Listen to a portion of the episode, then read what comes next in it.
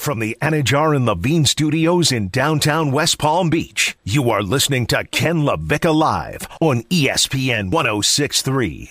Here's Ken LaVicka.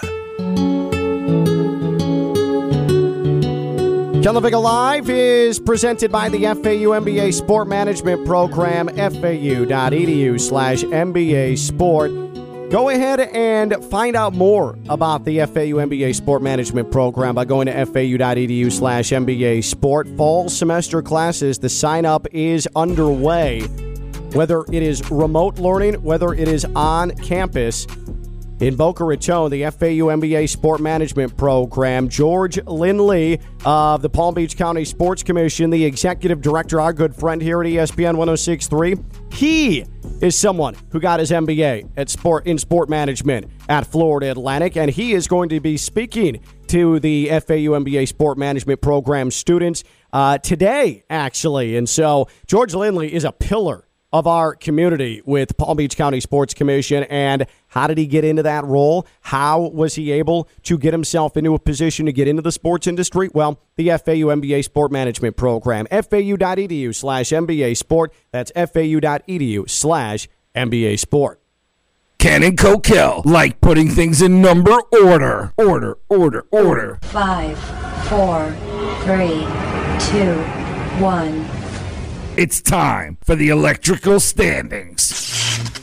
Electrical standings on a Thursday, 5 through 1. 5 through 1. Today, 5 through 1, we rank the best Pirates of the Caribbean movies. Top 5 Pirates of the Caribbean movies. 5 through 1. Kokell, go. Number five, At World's End. Pirates of the Caribbean, At World's End comes in at five. Number four. And let me point out that Johnny Depp is not the star of these movies. It's Orlando Bloom. He swings the biggest sword. Okay. Dead Man's Chest. Number three, On Stranger Tides. Number two, Dead Men Tell No Tales comes in at two. And number one, of course, The Curse of the Black Pearl. 5 through 1. Best Pirates of the Caribbean movies. Johnny Depp in all five of them. Number 5, At the World's End. Number 4, The Curse of the Black Pearl. Number 3, Dead Man's Chest. Number 2, Dead Men Tell No Tales. And number 1, On Stranger Tides. Ah, the drama. And electrical standings 5 through 1 Pirates of the Caribbean edition. I'm Ken LaVicka. He's Kokell. It's Ken LaVicka Live featuring Kokell here on ESPN 1063. And hey, we haven't touched on the wide, broad world of sports yet today. So let's get you into a little red light, green light. Time for Ken and Kokell to decide if they want to stop or go. Red light stop, green light go. Red light stop, green light go. Red stop, green go. Red light, green light, now you know.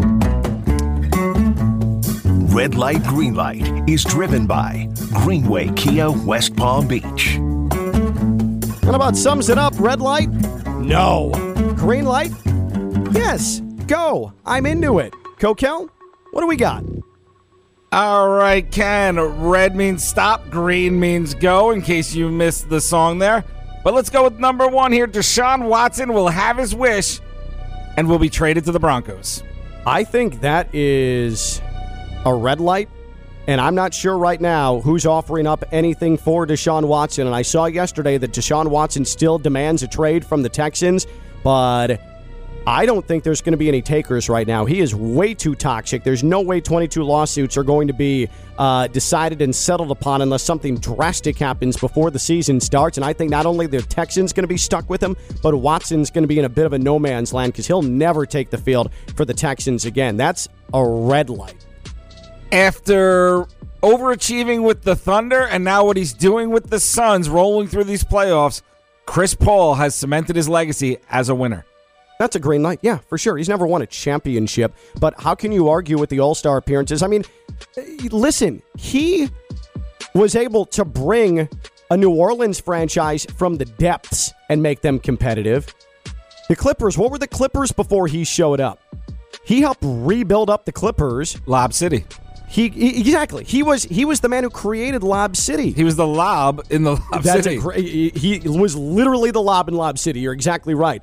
Oklahoma City made them formidable after they lose their big superstars. when they traded for him, it was thinking that they were going to tank, and then they had to Mm-hmm. agree to trade him because he carried them into being successful. And then he goes to Phoenix, and they rise from the ashes. See what I did there? That was pretty That good. was good. right? That was Yeah, really really good. good. Uh, so Don't go too close to the sun. Is that the right one? Uh, nope, nope. That's Icarus. That's Icarus, Yep. right? Right. Don't fly too close to the sun for your Rise ring. from the Phoenix. That's different, different things. Totally different thing. Cool. Um, but I'm not a winner. But Chris Paul has has brought franchises, entire franchises from the depths. There's no doubt that he's a winner. That's a total green light. He was down by the Kraken.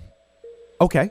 Or Okay. we're not doing Pirates of the Caribbean No, anymore. no, no, no, no. We we we're done with the Johnny Is it Depp Carib? stuff. uh, First of all, Orlando. Yeah, is it Caribbean or Orlando Car- Bloom, bigger sword. Uh, I don't know.